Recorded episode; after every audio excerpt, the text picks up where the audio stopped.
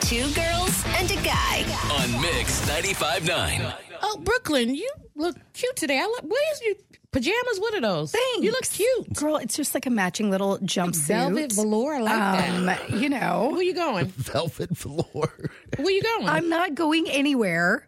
I just showered and blow dried my hair this morning and got a little more dressed than normal. I put on my fancy pajamas, my fancy yoga pants outfit, athleisure wear. you going somewhere after work or something? No, it's not. So it's one of those weird things that I do before a storm. Like if if I know we're going to have bad weather, if it's coming through, I will. I always take a shower and like I woke up early, early this morning, forty five minutes earlier, so that I could shower and blow dry my hair. Wow. And the reason I do it, I have an irrational fear that I'm going to wake up in some sort of post apocalyptic world. I think it was ever since I saw Walking Dead, and I realize a storm is different than a zombie apocalypse, but there's something about like waking up.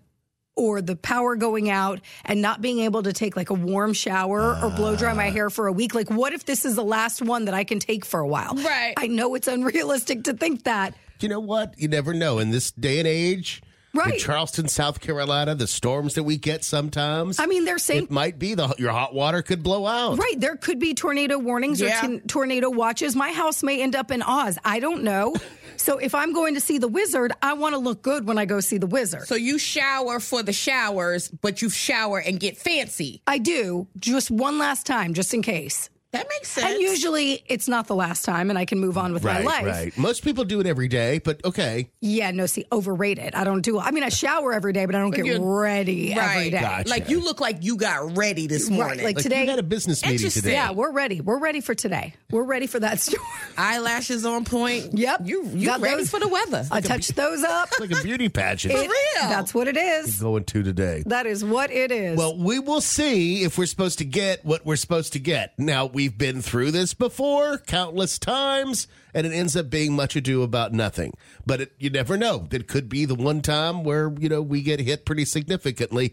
You just never know until it does. And everybody errs on the side of abundance caution because nobody wants to get sued if they get into a car wreck and have to, you know, like go into work or go into school or whatever. Nobody wants the lawsuits that go that follow because they'll say, "Wait a minute, you knew that there were deadly storms approaching, and you still made everybody come to work and school." And, exactly. and that's called negligence in the court of law.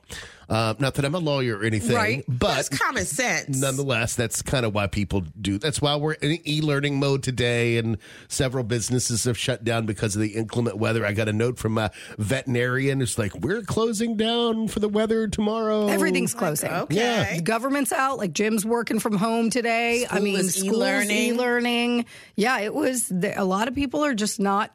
They ain't at work. Well, again, we'll see. It's Only a matter of hours before we can see whether or not you know it actually you know happens. A lot of it, from what I'm understanding, is supposed to be like between 10 a.m. and 10 p.m. Mm-hmm. Uh, today. It's a little windy outside. It is unusually warm, which I'm pretty excited about. yeah, it's 62 degrees. Like, at it- this yeah, point. it, it was. There's no need for a winter coat today. Yeah, and they said we're going to have thunderstorms and you know high winds. I think the high winds are supposed to start at about 10 a.m. this morning. Right. It never starts when we're at work. No. or before we get to work. We always have to come in and then battle to get home. Right. So the moment it gets to what's the wind speed, and we're gonna call it. Now what? 60 is when it gets kind of nutty.